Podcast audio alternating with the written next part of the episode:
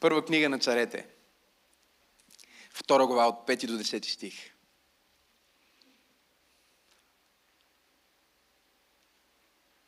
Ситите работят за хляб. Що за противоречие? А гладните престанаха да гладуват. Ей! Кажи, ей! Харесва ми емоцията. Става дума за емоция. Има емоция в този текст. Ей! И неплодната роди седем. А многодетната изнемощя. Господ умъртвява и съживява. Сваля в Шеол и въвежда, забележете, и възвежда от него. Господ прави човека беден и богат. Смирява го и го въздига. Въздига бедният от пръста. Забележете, това ми е една от любимите части в цялата книга Царе. И възвуша, възвишава сиромаха от бонището. Ако ме слушаш от бонището, ако ме слушаш от, от сиромашия, ако ме слушаш от бедност, Бог говори и на теб. За да го сложи, забележете, за да ги сложи да седнат между първенците. Историята на моя живот. Да им даде да наследят славен престол. Забележете. Защото стълбовете на земята са на Господа който е поставил на тях Вселената. Ще пази нозете на светиите си. Бутни човекът му кажи Бог те пази спокойно. А нечистивите ще погинат в тъмнината. Понеже с сила, забележете, не ще наделее човек, противниците на Господа ще се сломят в името на Исус.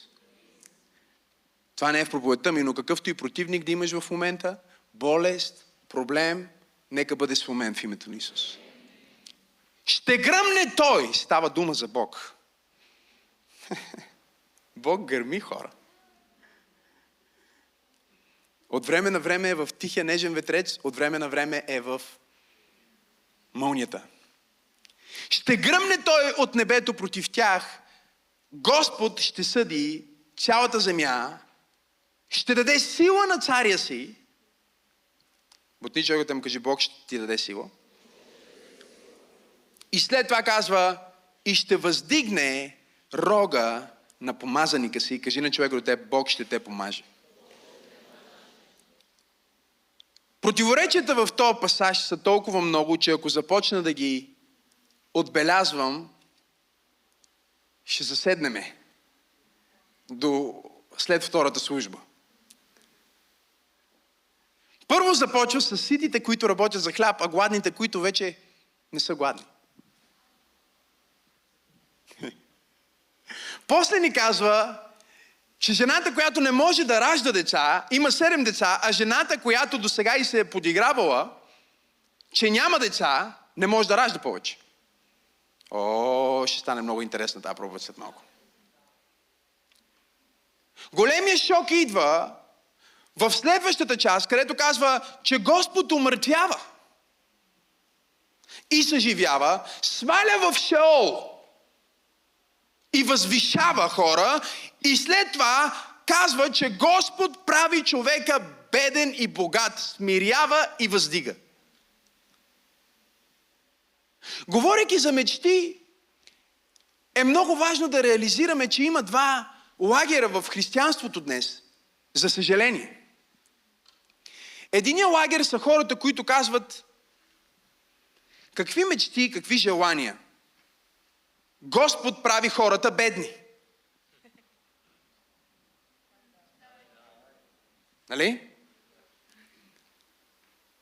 Те не могат да възприемат, че единственият начин да напуснем настоящата ни криза е да бъдем запалени с небесна визия за следващия етап на живота ни.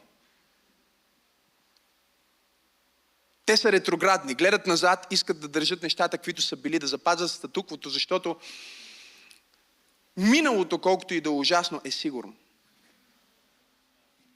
И бъдещето, колкото и да е прекрасно, е непознато.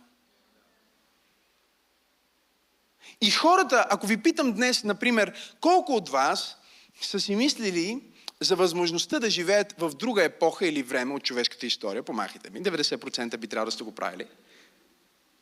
Ако ви питам колко от вас са си представяли предишна епоха или време, помахайте ми всички, които са си представяли предишна. Колко от вас са си представяли да живеете в бъдеща епоха или време? Окей, много по-малко ръце. А всички други, които не дигат ръце, просто не ви се живее.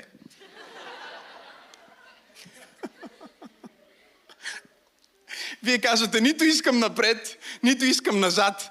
Искам да съм тук. Може да ми е студено, ама знам какво ми е. Може да ме боли, ама знам какво ми е. Може семейството ми да е дисфункционално, но поне знам. Защото може да стане по-добре, ама може да стане и по-зле.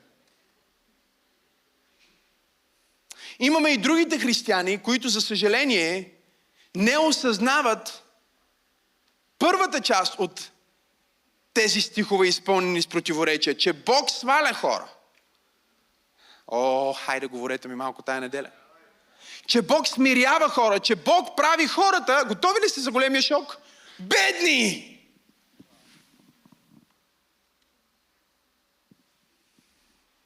Погледни човекът му кажи спокойно, отива на някъде, слушай го внимателно, сега ще разбереш. Проблема ни е, че когато ние четем Библията, ние противопоставяме неща, които Бог разглежда като едно и също нещо.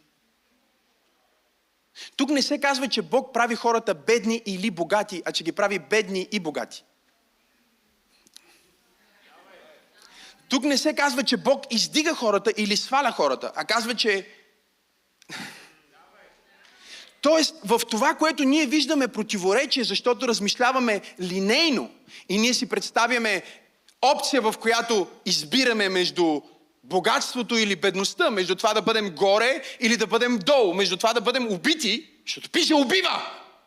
Тук ли сте днес?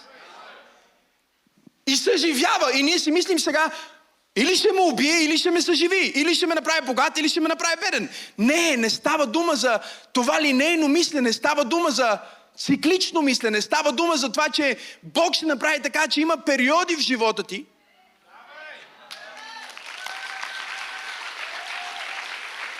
О, нека ви изненадам.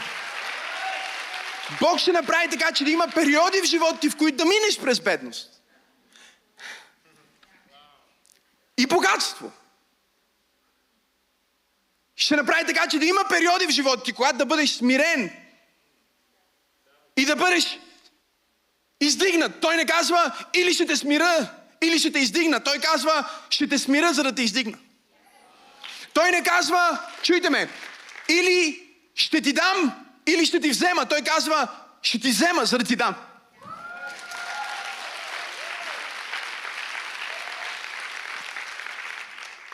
аз съм изпратен от Бог да проповядвам на някой днес под звука на моя глас, че когато нещата пропадат, от гледна точка на Бог много често се подреждат.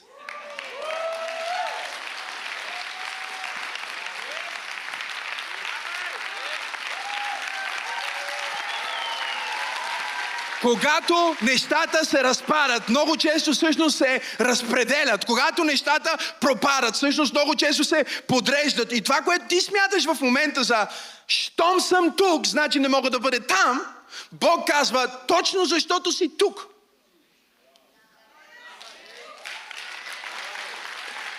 Точно защото си бил беден, точно защото си бил болен, точно защото си бил ниско, точно защото... Мога ли да проповядвам на някой днес? Точно защото си се чувствал, като че Бог те убива. Бог ще те съживи. Проповедта ми днес се казва ето какво ще ти се случи.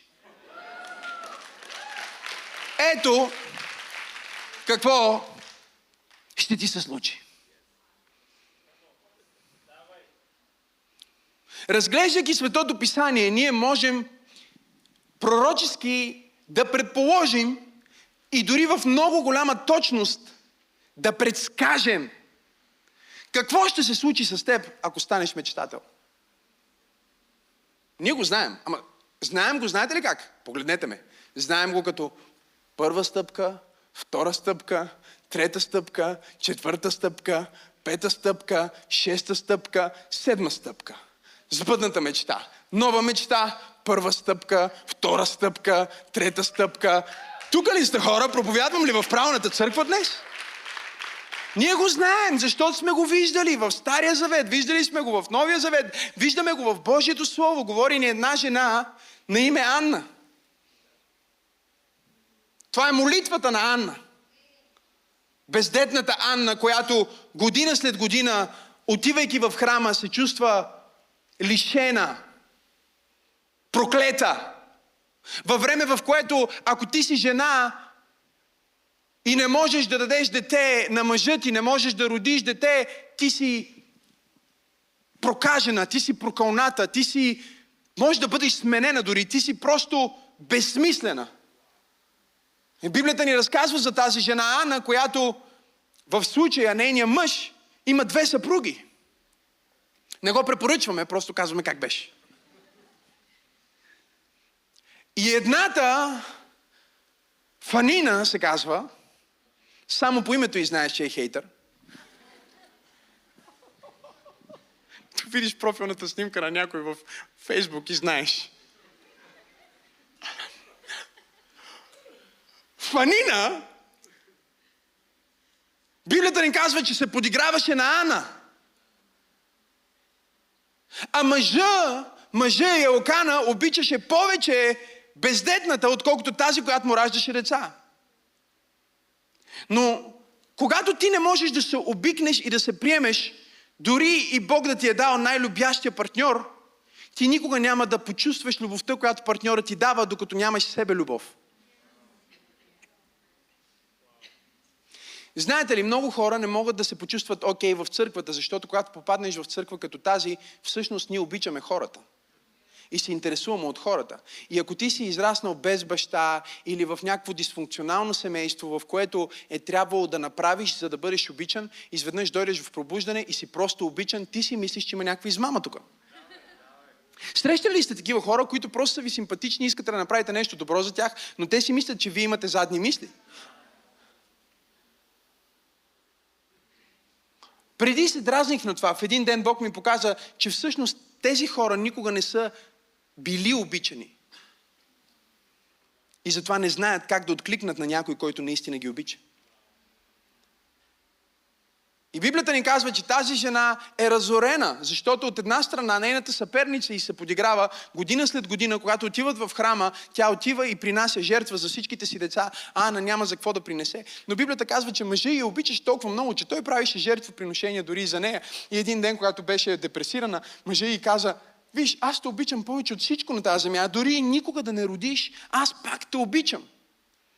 Но тя продължаваше, искам да ме чуете внимателно сега, продължаваше да желае. Нейното желание не е просто плод на женската интуиция, че трябва да се превърне в майка. Нейното желание е доказателството за божественото и призвание да бъде майка на пророк. Но за да стане майка на пророк, о, аз се опитвам да проповядвам днес.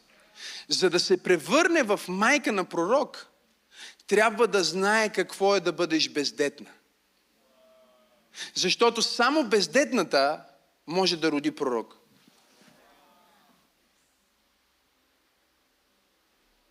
Само онази жена, която казва, ако имам дете, ще го дам на Бог, Бог казва, на теб мога да ти дам пророк. Защото в случай е такъв. Бог искаше да издигне служител, който да реформира народа на Израел и да бъде прехода от съдии към царе и търсейки откъде да се роди този пророк, на Бог му трябваше човек, който да направи завет с него предварително. че мечтата му няма да е черна дупка. Че когато му се сбъдне това, за което се е молил, той няма да го вземе за себе си, а ще го даде в храма. И така Ана е обещала нещо. Тя е казала, един ден, Господи Боже мой, ако сбъднеш мечтата да ми дадеш син, аз ще го дам на твоя храм и той ще бъде твой слуга. Бутни човекът му кажи, това ще се случи със сигурност. Ако си мечтател, ето какво ще ти се случи. Говорим за процеса на мечтите, говорим за процеса ни с Бог днес. Как Бог реализира своя план в твоя живот? Разбира се, номер едно започва с интимност. Говорихме за това в една от предишните ни сесии, че мечтите се зачеват след среща с Бог. Няма как да има зачатие без да има някаква форма на интимност. И когато говорим за интимност, ние не говорим само за сексуалния акт. Но говорим, че самата дума интимност означава буквално близка среща. Не знам дали сте тук днес. Интимност на английски е intimacy. И ако разбиеме думата на три, става intimacy. Ела и виж в мен. И когато Бог ти казва, че иска да те познава, когато Бог ти казва, че иска да общува с теб, иска да бъде твоя партньор в живота, иска да има близост с теб, иска да го познаваш. Той те кани на планината, той те кани към лично взаимоотношение. Християнството не е просто религия. Християнството е лично взаимоотношение с Бога на Вселената. Той те кани към това взаимоотношение, защото една близка среща с Бог, кажи интимност, винаги води към втората стъпка. Мога ли да ви дам стъпките?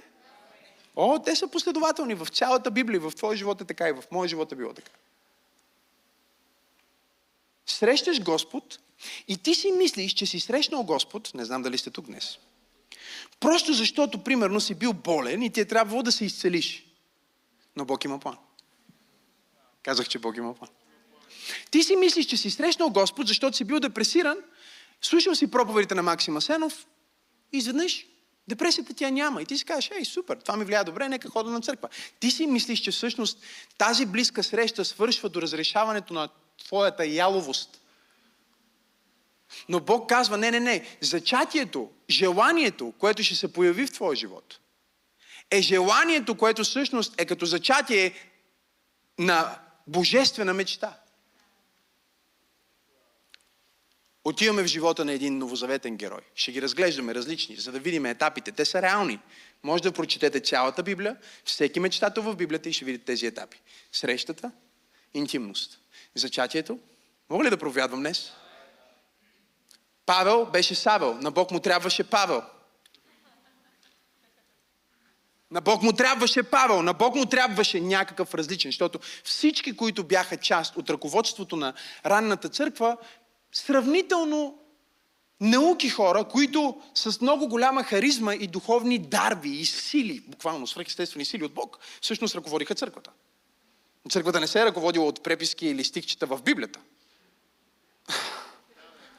Църквата се е ръководила, първата църква, християните са ръководили, защото първите лидери са имали сила с Бог.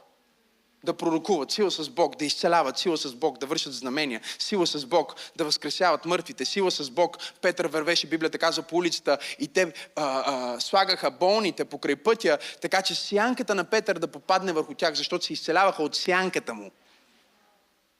Но колкото и сила да имаха, те нямаха организация. Мога ли да проповядвам днес? И Бог каза, трябва ми някой, който е образован, трябва ми някой, който говори езици, трябва ми някой, който разбира организация, трябва ми някой, който е философ, знаяч, ама много трябва да знае. Обаче като знае много, ще трябва да е много горд, значи ще трябва да го сваля долу.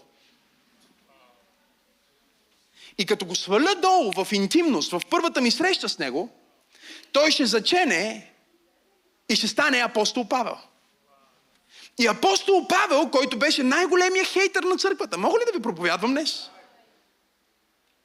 Онзи, който искаше да разори църквата, казва Новия Завет. който обаче бе учил в, в, в, нозете на най-великите равини на своето време. Фарисей на фарисеите, който знаеше точките, запетаите, писанието навътре и навън. И живееше живота си според писанието. Абсолютен легалист. Бог каза, трябва ми един, който да организира църквата и да революционира църквата. От юдейска църква да се превърне в църква пълна с езичници, от църква, която преподава морализъм, към църква, която преподава мистицизъм. Ах. От църква, която преподава закони, към църква, която преподава благодат. Кой може да свърши тази работа? Най-големия законник.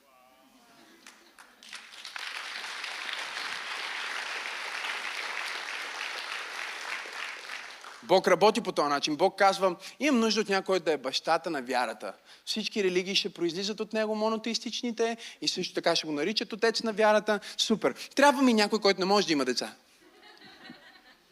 Чакай, ти търсиш бащата на вярата и намираш мъж и жена, които не могат да имат деца. Ти търсиш някой, който да бъде проповедника на благодат и да структурира новозаветната църква, да не бъде под закон, а под свободата на духа и избираш най-големия законник и преследвач на църквата.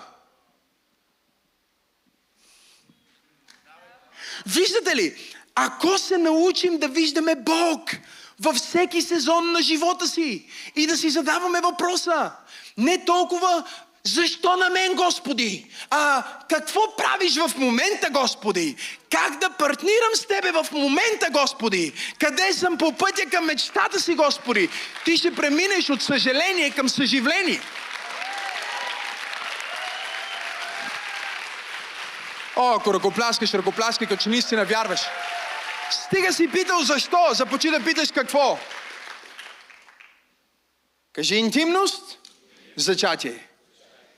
Кажи среща с Бог. Зачатие. На мечта. Ана ходише в храма година след година. И колкото повече се доближаваше до Бог, вместо желанието й да има син да намалее, желанието й да има дете се увеличаваше всеки път. Идваш в тази църква и вместо желанието и мечтите, които си имал да започнат да угасват и да си казваш, е, това не е важно. Напротив, мечтите, които Бог е депозирал в своята среща с теб, в интимност, те започват да... знаеш ли какво значи зачатие? Зачатие означава, че забременяваш. Аз проповядвам на някой, който знае какво означава да бъдеш обременен с мечта обременен. Си бременен с мечта. Кажи зачатие. Зачатието се случва не когато го искаш, а когато трябва.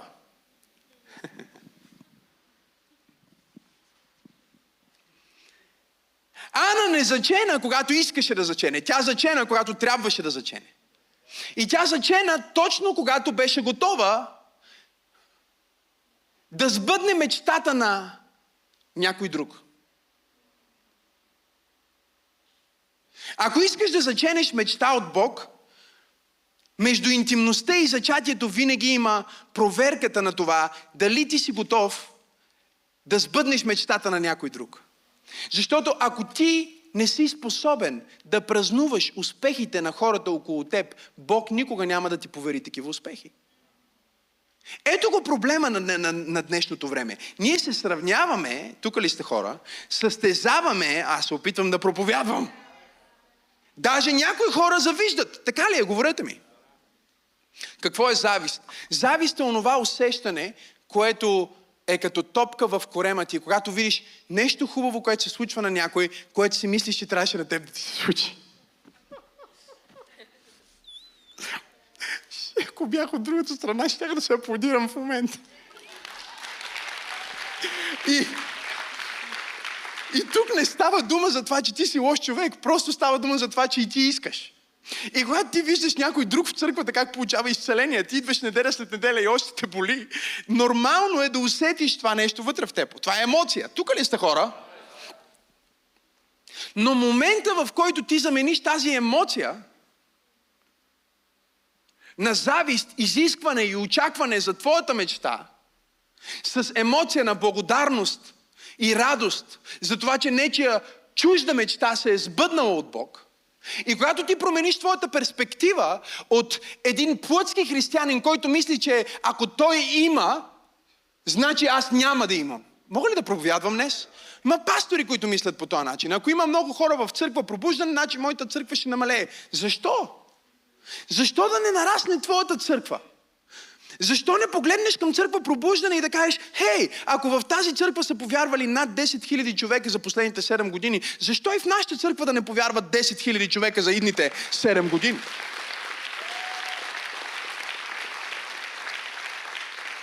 Излез от състезанието и влез в вдъхновението. В момента, в който влезеш в, влезеш в, влезеш в, влезеш в вдъхновението, когато влезеш в вдъхновението, идва провидението. Ако има една причина живота ми да е бил толкова благословен и всичките ми мечти да се сбъдват, дори такива, които не мога да кажа, че съм ги мечтал. Те просто се случват. И понякога си казвам, Господи, защо се на мен? Нали? Хората се питат, защо се на мен за лоши неща. Аз се питам, защо се на мен за хубави неща. Наистина, Бог е бил много добър към мен. И цялата слава е за Него. Но един път, когато задавах на Бог този въпрос, Бог ми каза, една от основните причини е, че ти винаги се радваш за успеха на другите. И това е така. Аз не си спомням момента, в който съм гледал някой проповедник или съм се учил от някоя църква или пък съм видял някой, който постига нещо невероятно в живота си и съм си казал, а, как може на него, а не на мен. Напротив, аз съм си казал, хей, ако Господ може да направи това с него,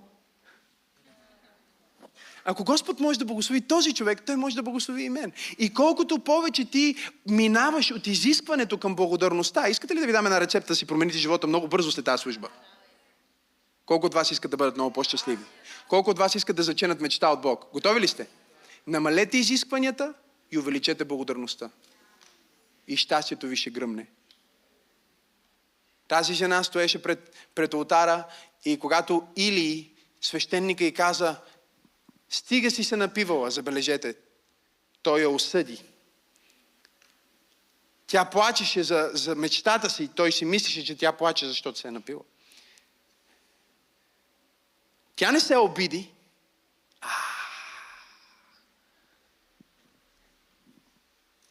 Представете ли си, че вие идвате на служба и се молите на Господ и плачете? За нещо, за което се молите на Господ. И аз идвам като пастор Максим и казвам, стига с този алкохол, бе. Стига си, стига си пил. И ти ме гледаш и казваш, ма пастор, аз не съм пил. Ами стига сега, знаем защо ревеш.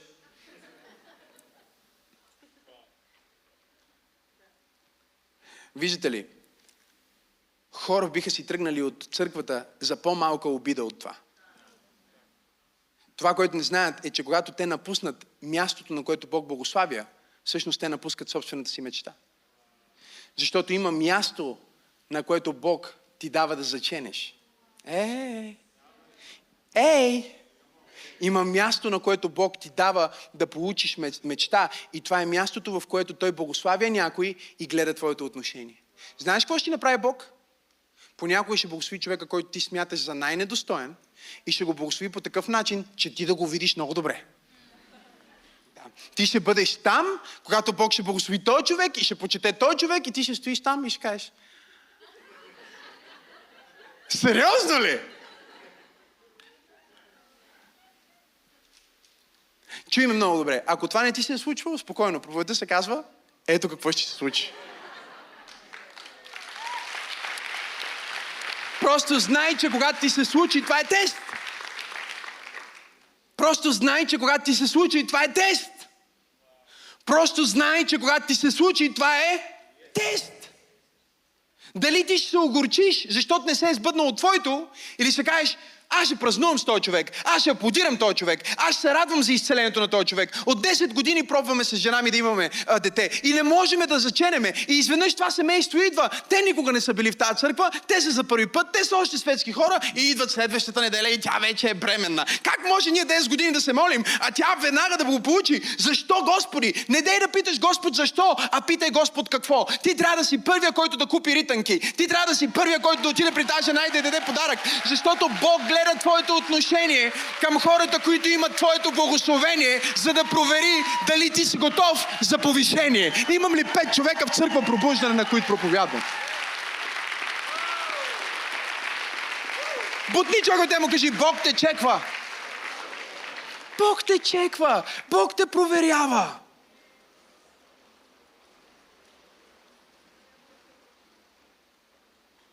Знаете ли, че никога в живота си, с много малки изключения, има точно две изключения, в които аз съм поглеждал към друго служение с осъждение. През целия ми живот, за които си спомня много ясно.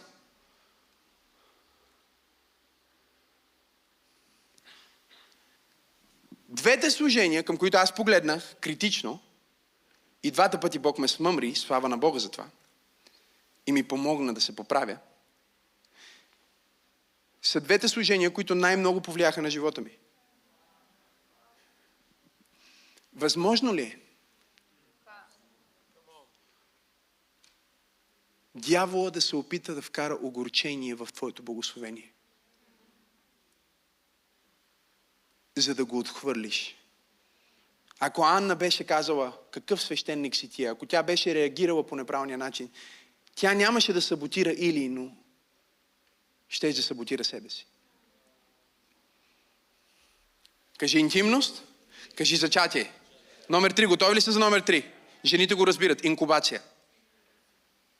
Инкубацията е момента, в който ти вече си бременна. Ти си бременен, знам, че не можеш, но си обременен, с визия от Бог, с мечта от Бог и ти я носиш тази мечта и ти ставаш, когато носиш мечта от Бог, ставаш като бременна жена.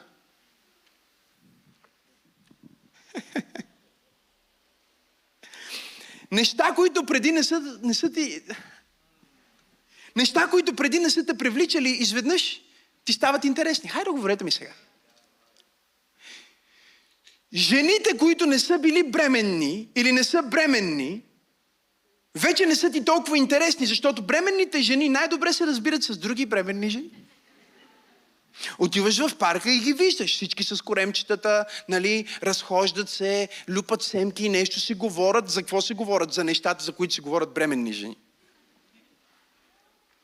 Хормоните ти се променят, хайде говорете ми. Желанията ти се променят, хайде говорете ми. Съня ти се променя, хайде говорете ми. Размерът ти се променя, може ли ми говорите? Можеш да криеш, че си бременна само 2-3 месеца. После всеки около теб разбира, че ти носиш нещо в теб. И Бог казва, твоята мечта, третата стъпка в твоята мечта е процеса на инкубация, в който ти носиш плода в теб. Мария чу ангела, който й каза, Здравей, благодатна, Господ е с теб, избрана си измежду жените, ти ще раждаш Бог. И тя зачена, и от момента, в който тя зачена от Светия Дух, тя се превърна в абсолютно неразбрана, отхвърлена, дискриминирана от всичките й близки, освен една нейна приятелка. Единствената жена, която разбира Мария в Новия Завет е Елисавета. Защото Елисавета също е бременна.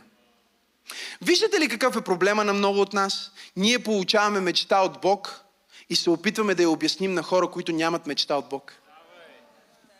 Ние носим нещо вътре в себе си и се опитваме да бъдем разбрани от хора, които те, те нямат тия проблеми, които и ние имаме. Те нямат тези, този товар, който ние носим. Хайде, аз проповядвам днес. Те, те нямат тези нужди. Мога ли да проповядвам днес?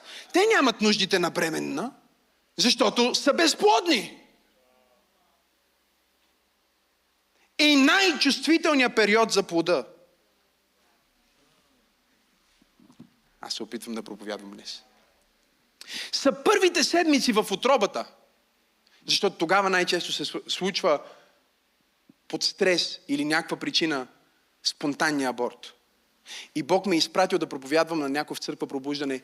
Ако си забременял с мечта или визия или желание от небето, внимавай на кой го казваш. Внимавай на кой го споделяш. Внимавай с кой го комуникираш. Защото ако човека, на който споделяш сърцето си, няма мечта в сърцето си, този човек може да се окаже убиеца на твоята мечта. Трябва да си внимателен. Да го покажа ли в Библията? Е, Йосиф. Йосиф. Чели ли сте за Йосиф? Да говорим за Йосиф. Искаха да убият мечтата му. Да говорим за Давид. Хайде хора. Искаха да убият мечтата му. Чудили ли сте се защо в продължение на 30 години Исус не каза нищо и не направи никакво знамение? 30 години, аз се опитвам да проповядвам днес. 30 години ние нямаме написано в Библията какво е правил Господа. Всичко, което четете в Евангелията са около 3 години и половина публичното служение на Исус от 33 години, които е живял на земята. Тоест 30 години Исус беше в тайна. 30 години, мога ли да проповядвам днес? Йоанн Кръстител беше в тайна. Четир... Мога ли да проповядвам? Години наред апостол Павел беше в тайна. Галатяни първа глава ни казва, че след като падна от коня и беше кръстен от Анания и Бог го призова да бъде апостол, той не отиде в Иерусалим, а отиде в пустинята. Ако си в пустинята, ако се чувстваш сам, ако се чувстваш неразбран, може би в момента ти си в тази ситуация, в която Бог току-що е вкарал мечта в твоя дух. Не дей да се чувстваш а, отхвърлен. Не дей да си мислиш, че светът те е забравил. Не дей да развиваш комплекси. Кажи, Боже, благодаря ти, че точно както плода се развива в тайно и на тъмно, така и аз се развивам в тайно и на тъмно. Тъмнината е част от сезона. Тишината е част от сезона. О, другите жени отиват на, на кино. Ти казваш, не мога да отида. Що? Ще ми повлияе това, което ще гледам и ще слушам. Другите хора, другите жени ядат каквото искат. Хайде, мога ли да проповядвам днес? Когато ти си заченал мечта от Бог, ти не можеш да ядеш буклуците на света. Когато си заченал мечта от Бог, ти не можеш да правиш нещата, които всички други хора нормални правят. Не можеш да носиш дрехите, които всички други нормални хора носят. Не можеш да ходиш на местата, не можеш да правиш нещата. Хайде хора, всичко в живота ти започва да се подрежда, оркестрира, пренарежда и преобръща около това, че носиш нов живот вътре в Господ Исус Христос каза, от утробата ви, от утробата ви ще потекат реки от жива вода. От отробата ви, в, в най-дълбокото място, в стомаха ти, там където е духът ти, Бог казва, аз съм сложил вече визията, ти си заченал и сега отговорността за това, което си заченал, става твоя. Ще пазиш ли плода? Ще пазиш ли плода? Ще пазиш ли плода? Ще пазиш ли плода? Ще го комуникираш ли с хора, които искат да го убият? Хайде, говорете ми днес. Бог благослови Мария с Исус, след това каза, ще пазиш ли плода? Бягай в Египет, искат да те убият. Аз си мисля, че ние като християни много често саботираме мечтите на Бог в живота си, защото не осъзнаваме силата, влиянието и тежестта, която пожарогасителите, аз ги наричам така, пожарогасителите в живота ти са много голям фактор. Някои роднини, Мога ли да проповядвам днес? Някои приятели, някои стари колеги, някои хора в твоя живот са просто пожарогасители. Всеки път, когато ти имаш нещо вълнуващо, което се случва в живота ти, виж, и ти отиваш за да го кажеш, защото още си наивен. Защото още не си бил трениран от пастор Максим.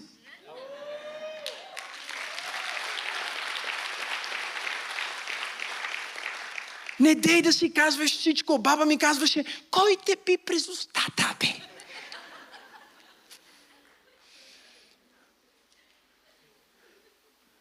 Така ми казваше баба ми. Абе, кой те бие през устата, бе?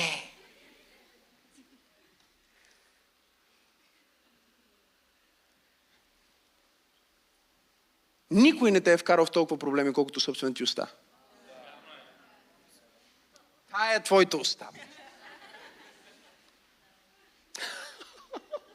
Пастор, откъде знаеш? Отличен опит. Дори и глупеца, когато мълчи, ще бъде счетен за мъдър, казва притча. Кой те бие през устата? Така ми каже баба ми. И толкова често това, което Бог депозира в нас, дори като огън, ние си взимаме огъни от църквата и отиваме при най-неправилния приятел и той вади един голям пожарогасител. Ти казваш купище и той какво? Ти казваш Исус и той а Вселената. Каже, живота ми се промени. Той казва, внимавай, май е секта това. Света е пълен с пожарогасители. И е Божията ръка върху твоя живот, която те прави да заченеш, но е твоята мъдрост, която пази мечтата ти. Пази мечтата си. Аз казах, пази мечтата си. Аз казах, пази плода, който имаш. Не дей да, да носиш този плод в ситуации, в които да поставиш плода под риск. Намери хора като Елисавета. Хайде хора. Бъди като Мария, която Библията казва отида при Елисавета. И когато Мария и Елисавета се срещнаха, Библията казва, че плода започна да играе в отробата на Елисавета и плода започна да играе в отробата на Мария. Знаеш ли, има хора, които срещаш в твоя живот, които когато ги срещнеш и бебето вътре в теб започва да подскача. Детето вътре в теб започва да... Мечтата вътре в теб започва. Заобиколи се с такива хора. О, ако ръкопляскаш, ръкопляскай, че наистина вярваш. Кажи интимност, зачатие, инкубация, номер 4, раждане. Започва да има наченки, тук ли сте? Наченки на нов живот. Кажи наченки на нов живот. Раждане. Раждането също е процес. Жените знаят за това. В който невидимото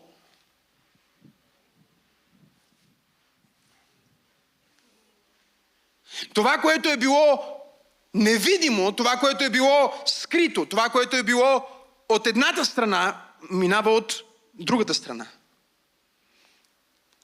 Интересно е, че ние празнуваме нашия рожден ден. Ние не празнуваме деня, в който сме заченати. Мога ли да проповядвам в църквата днес? Ние празнуваме нашия рожден ден, защото рождения ни ден е свидетелството, че сме се справили с най-уязвимия период – че сме минали от тази страна на материалния свят. Че сме видели... Мога ли да проповядвам? Тоест, когато ние казваме, че твоята мечта се ражда, ние говорим за това, че твоята мечта се материализира. Апостол Павел имаше мечта за църквата и в едно послание до галатяните казва, още съм в родилни болки за вас. Той казва, все още напъвам,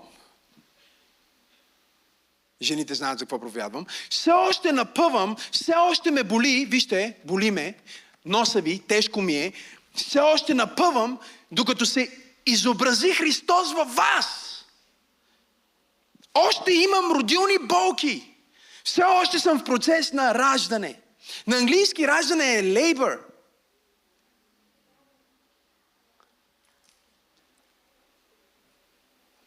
Казват, she, she's in labor now. She went into labor. Labor означава работа. Сега започна да работи. Хайде, не ме връщите в миналата неделя, където проповядвах това. Сега започва да работи. Сега започва да се появява глава. Хайде, говорете ми. Малко е грозно в началото. Никога не дей да съдиш мечтата на някой Защото мечта, всяка мечта започва като едно бебе. Кърваво, хайде говорете ми. Покрито с всякакви сосове. Не е най-красивото нещо. Говорих си с моя приятел Христо Димитров, роди му се дете наскоро, честитето му. И аз го накарах да казах, виж, ако искаш наистина да се промени живота ти, да станеш по-духовен, да обичаш жена ти, да уважаваш всяка жена на планетата Земя, трябва да си в залата, когато жена ти ражда.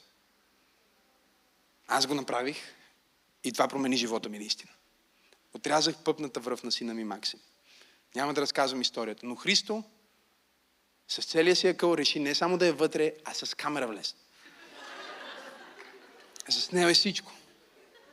Казва, пастор, имам го документално, но не е за гледане. Но вика, аз се чувствам като нов човек. Защото имах привилегията да видя началото на живота. Но никой не съди бебето, че е кърваво. Никой не съди жената, че крещи и я боли и, и че изглежда малко като бъркотия. Защото ние празнуваме появяването.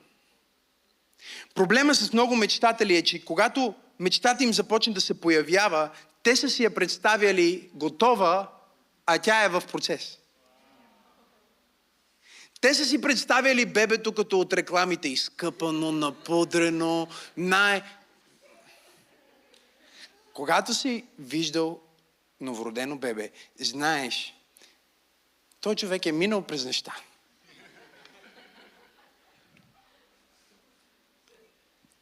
Един лекар ми каза, виж, има значителна разлика между бебетата, които се раждат секцио и естествено.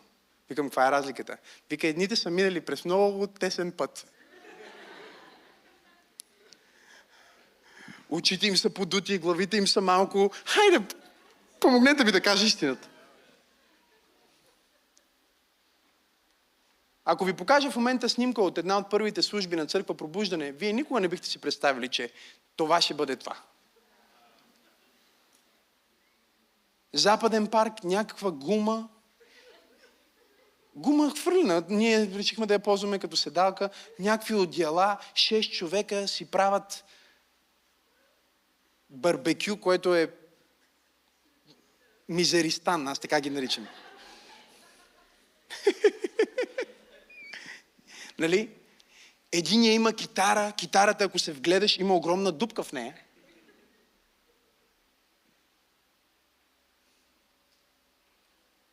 Не презирайте деня на малките начала. Не презирайте деня на малките начала. Не презирайте деня на малките начала. Не презирайте деня на малките начала. Голямото е в малкото. Голямото е в малкото. В това бебе е личността. В това бебе е бъдещето. В това бебе е живота. Може да е кърваво, може да не изглежда много красиво, може да е малко смачкано, но Бог казва, ако е минало на белия свят,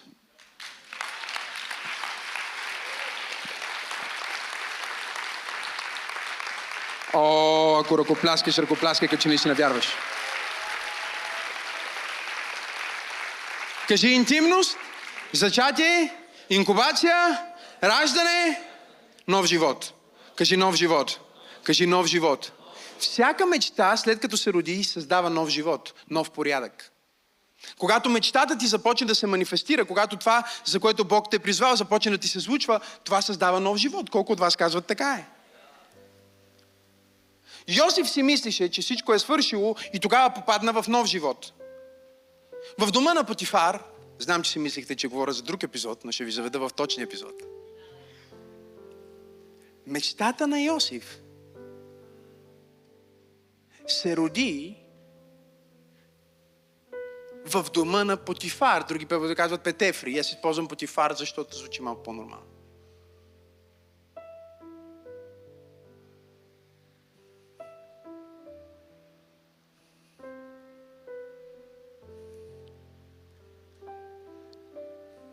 Създава нов порядък. Изведнъж роба е главния в целия дом. Казвам ви, ще минеш през това. Казах, че ще минеш през това. Казах, това ще се случи. Той става главния в целия дом. Всички слуги му, слуги му се покланят. И той почва да си мисли, това е моята мечта, тя се сбъдва. Има нов живот, кажи нов живот. Когато мечтата се роди, мечтата създава нов порядък. Но единственият начин този нов порядък да бъде трансформационен не само за твоя живот, но за целия свят, е да умре. Това ще се случи.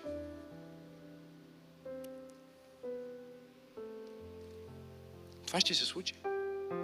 Бог ще допусне да минеш по целия път. Готови ли сте? Да заживееш в мечтата ти. Вижте ме, заживяваш в мечтата ти. И точно тогава това е част от процеса. Смъртта е част и изискване за възкресение.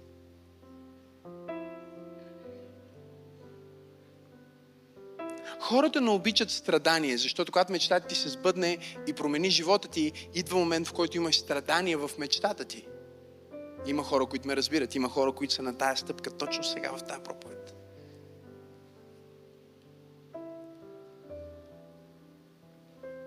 И изглежда като че умира. Къде е това в Библията, пасторе?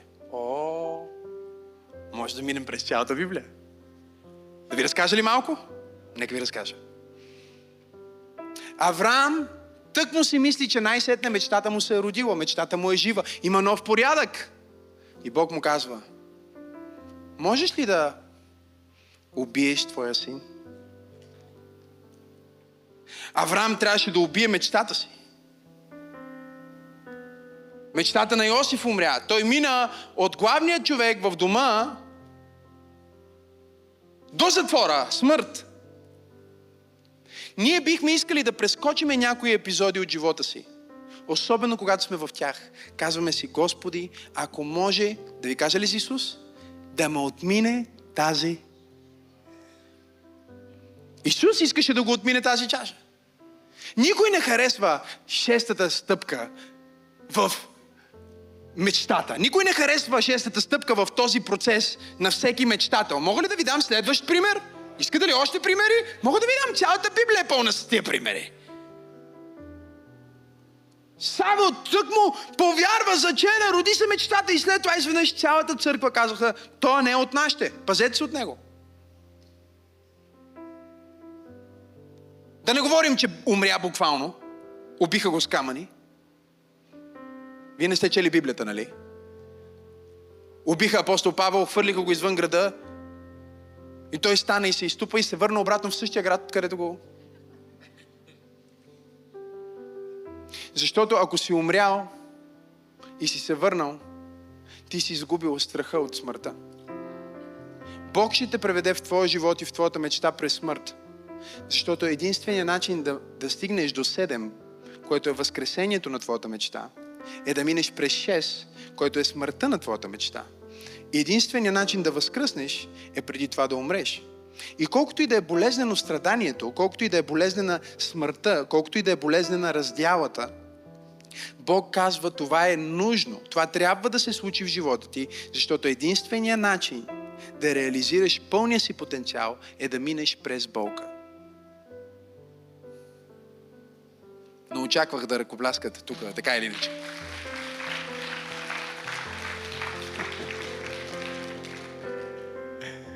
Мечтата умря. Мечтата на Йосиф умря. Мечтата на Авраам умря. Мечтата на Анна умря. Знаете ли какво се случи с Анна? Погледнете ме. Анна, тази бездетна жена, обеща на Бог, след това зачена и след това Библията казва, че няколко години подред тя отказваше да отиде. Тя една-две години отказваше да отиде до храма. Защото знаеше, отида ли в храма, мечтата ми умира. Аз трябва да взема тази мечта, която Бог ми даде, детето ми, трябва да го занеса обратно в храма и да го дам на Господ. Какво, ако нямам следващо дете? Какво, ако нямам следваща възможност? Всеки път, когато минаваш през смърт на егото, през страдание и през разприятие, въпросът, който си задаваш е какво, ако най-хубавите неща в живота ми вече са се случили? И се опитваш да се хванеш за тази мечта, опитваш се да се хванеш за това благословение и да кажеш, о, това е моето нещо, това е благословението ми. И Бог ти казва, айде сега дай ми го. Седяхме в една служба с Теодора. Години наред си събирахме пари, а, купихме земя, ще строиме къща и искаме да направим това, дизайн, всичко е направено. И в един момент стоиме в тази служба и, и служителя казва, събираме за тази сграда, ще строиме църква, еди къде си. И ние се погледахме и двамата знаехме какво трябва да направим. Извадихме и просто убихме нашата мечта. Не знам дали сте тук днес. Просто я убихме. Просто направихме това, което Ана направи. Просто взехме нашата мечта и казахме, окей, тази мечта сега умира. Защото трябва да умре, сега трябва да я дам. Смърт е раздяла. Смърт не значи край, смърт просто значи временна раздяла. За хората в света, когато кажем смърт, те си мислят, о, всичко свърши. За вярващи човек, всичко те първа започва. Когато ти умреш, ти отиваш на небето да прекараш вечността с Бог. Това не е свършека, това е те първа началото на новия живот от другата страна. Точно както тези близнаци в отробата сигурно си говорят, единият е атеист, а другия е атеист. Единият е вярващ, другия е невярващ. Единият близнак казва на другия, дали има живот след отробата? И атеиста казва, ми, той никой не се е върнал от там, че да ни каже.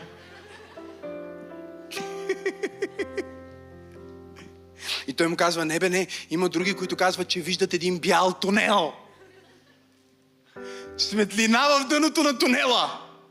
Може би има нещо от другата страна. И те стоят и си спорят помежду си, дали? Дали има живот отвъд отробата. Днес хората жи- живеят и си говорят, дали има живот след смъртта. Дали има от друг... и, и много хора казват, а не, никой не се е върнал там. Напротив, има един, който се върна с много верни доказателства. Има един, който държи ключовете на ада и гроба и смъртта. Чуйте ме, завършвам. И сега Анна взема своята мечта, носи я в храма и Библията казва, тя я положи там. И представяте ли си чувството? Точно живота й се случи, точно благословението й се сбъдна и сега трябва да го даде на Бог. И тя, тя го дава на Бог. И сигурно си мисли, какво ако нямам следващо дете? Ние даваме тия пари и казваме, може и да не строиме къща, окей, няма проблем. Защото по-човешки ти си мислиш, раздялата е края. Бог ме е изпратил да проповядвам на някой и да ти кажа, че нещо може да напусне твоя портфел, но не може да напусне твоя живот.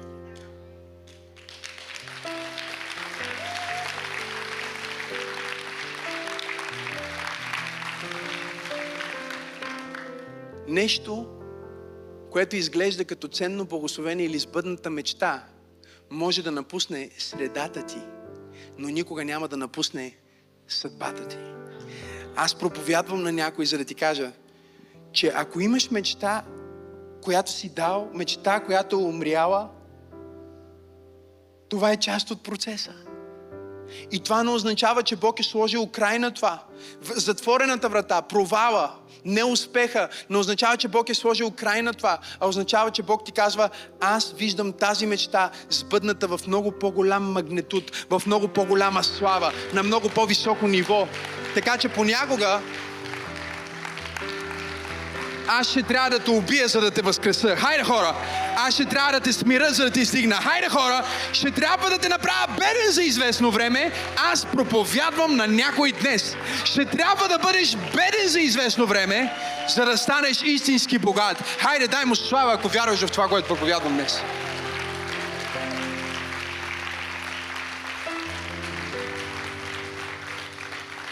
Не знам каква мечта имаш. Може би е свързана с да ви го дам ли както е? Нека завърша тази проповед. Затвори очите си и за 30 секунди искам да си представиш трите най-важни мечти в момента и желания, които имаш. 30 секунди. Трите най-важни мечти. Трите най-важни цели. 20 секунди. Трите най-важни. Не повече, не по-малко. Искам да са три. 10 свърши. Окей. Да ви кажа ли какво е? Това не е пророчество. Да ви кажа ли какво е? За всеки един от вас. Едното е свързано с взаимоотношения. Другото е свързано с вашето личностно развитие. И най-вероятно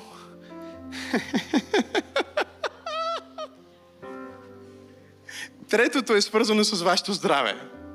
Може да са подредени по различен начин, но общо заето това са трите сфери, в които вие току-що за 30 секунди си помислихте.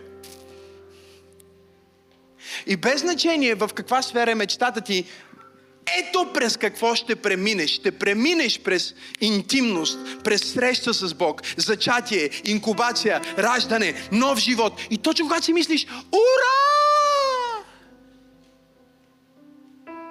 През 17 и 18 век един от най-честите надписи на надгробните плочи гласи Там, където стоиш, и аз стоях.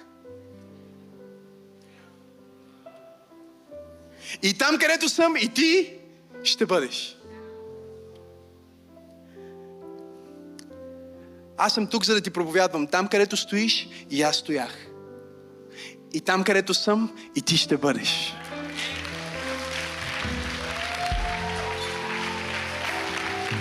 Казах възкресение.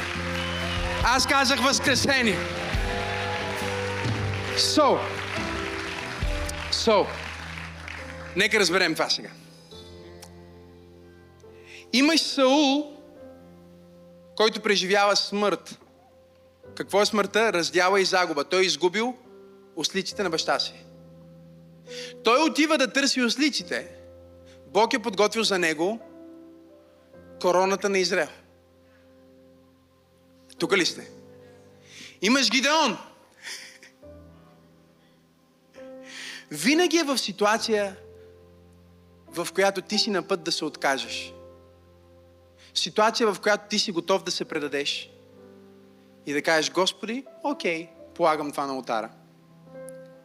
И когато сложиш това на алтара, когато минеш през тази смърт, през тази раздяла, през това страдание, през този огън, който те пречиства и те смирява и те променя.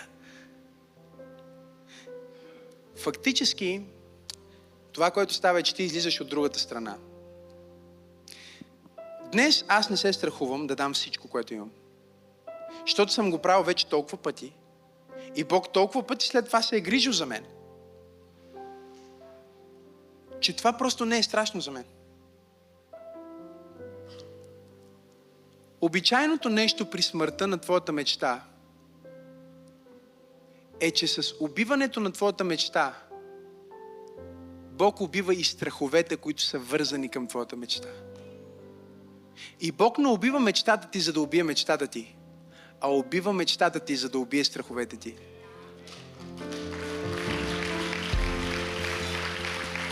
Точно както при своята смърт Исус взе греха на целия свят, страха, хайде хора, мрака, Той го взе в себе си. Умирайки, Той уби греха. Умирайки той уби смъртта. Умирайки той уби гроба. Той взе цялата сила на тъмнината, цялото наказание за греха върху себе си и умирайки той уби, уби и това. И единственият начин да свършат страховете ти, много често е да умрат с мечтата ти. Големия плюс е, че ако имало смърт, най-важното изискване за възкресение е било посрещнато. За да има възкресение има едно много важно изискване. И това е да е имало смърт. Така че ако ти си мислиш сега, Бог прави беден не или, не или, а и. Бог възвисява и не казва или, а казва какво? И. Бог дава мечта и Бог взема мечта. Но винаги, когато Бог ти вземе нещо, Той го прави, защото иска да ти даде нещо по-добро, по-голямо, по-славно, по-силно, по-мащабно, по-живото променящо. Слушайте ме.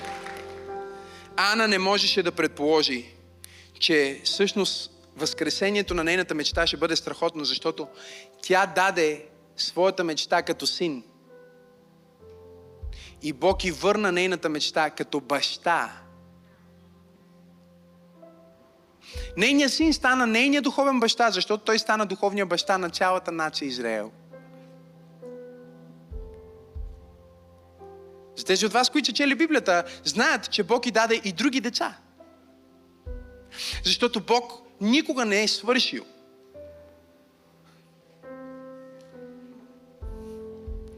Може да си го запечатите някъде, да си го татуирате, напишете си го на челото. Това е шега. Бог никога не е свършил. При Него няма момент, в който е, вече направи най-доброто и вече мина и сега от тук нататък вече няма какво по-добро. Не. Бог винаги е от слава в слава и от сила в сила и от вяра в вяра. О, ако ръкопляскаш, ръкопляскай, като че ти знаеш, че е вярно. Възкресение. Кажи възкресение. Кажи възкресение. Но понякога Бог чака ти да се откажеш и да спреш да опитваш, за да го направи. Жертваме това дарение буквално на другия ден. Един човек каза, Бог ми каза да ви дам това. И ни благослови с сума, която беше 10 пъти по-голяма от това, което ние бяхме дали.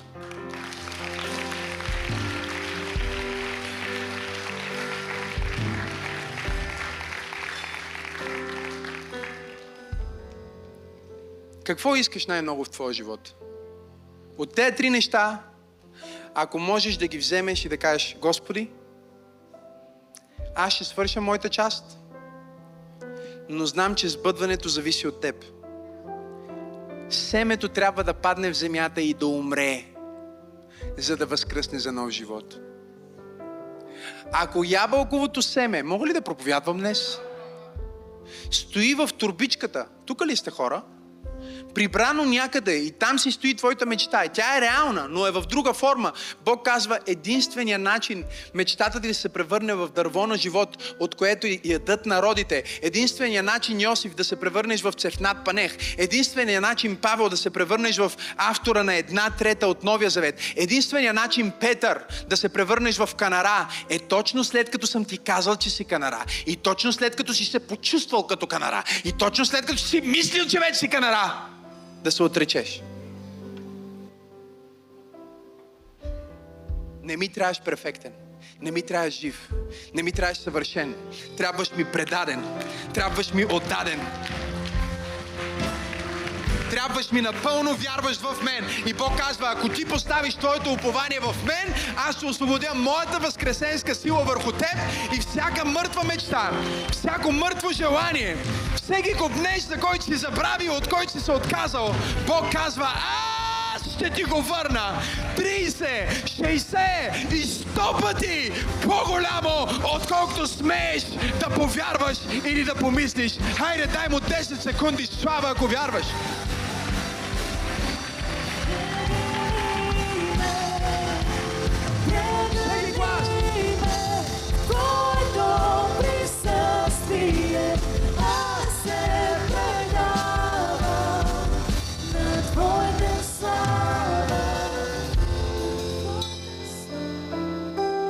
Ще ти се случи със сигурност. Не знам къде си в етапа. Бог знае. И точно сега Той ти казва, аз съм с теб в процеса.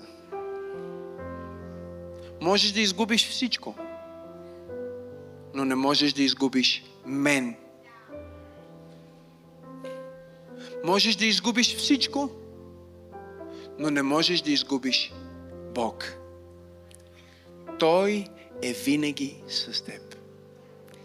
И ако Той е могъл да ти даде син, Библията казва, Авраам против надеждата се надява. Въпреки безнадъжността, той се надява, защото си мислише, че Бог може да възкресява от мъртвите. Хората се питат, как така Авраам заведе сина си на хълма Мория и беше готов да го убие на хълма. Те не са чели римляни, те не са чели посланието до евреите, където се казва, че той повярва в Възкресението. Той повярва в Възкресението. Днес Бог ме е изпратил да ти каже, че трябва да повярваш в Възкресението. Възкресението на твоето семейство, Възкресението на твоята кариера, Възкресението на твоята мечта, Възкресението на България. Бог казва, трябва да повярваш в Възкресението, в пробуждането.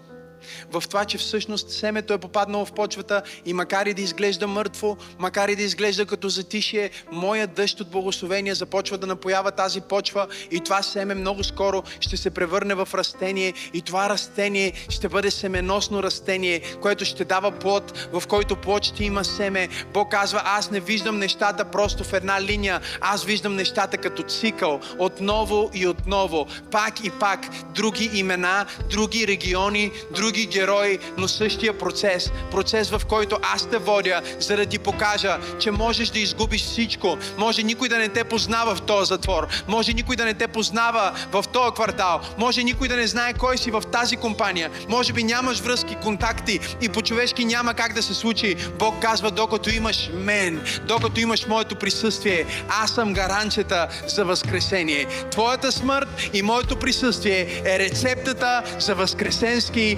безстрашен живот на мечтател. О, хайде, ако ръкопляскаш, ръкопляскай, като че вярваш това, което проповядвам днес. Лутам се. Питам хора на къде да тръгна. Но и те са като мен. Дават ми посока, само за да стигна до стена. Опитах много пъти. Всичко извървях. Но до там. Стена след стена. Питам се до кога. Чувал съм истории за отвъд стените от моите деди. Чувал съм как препускат из полетата. Чувал съм как откриват земи след земи. Какво се случи с нас? Че намираме само стени след стени.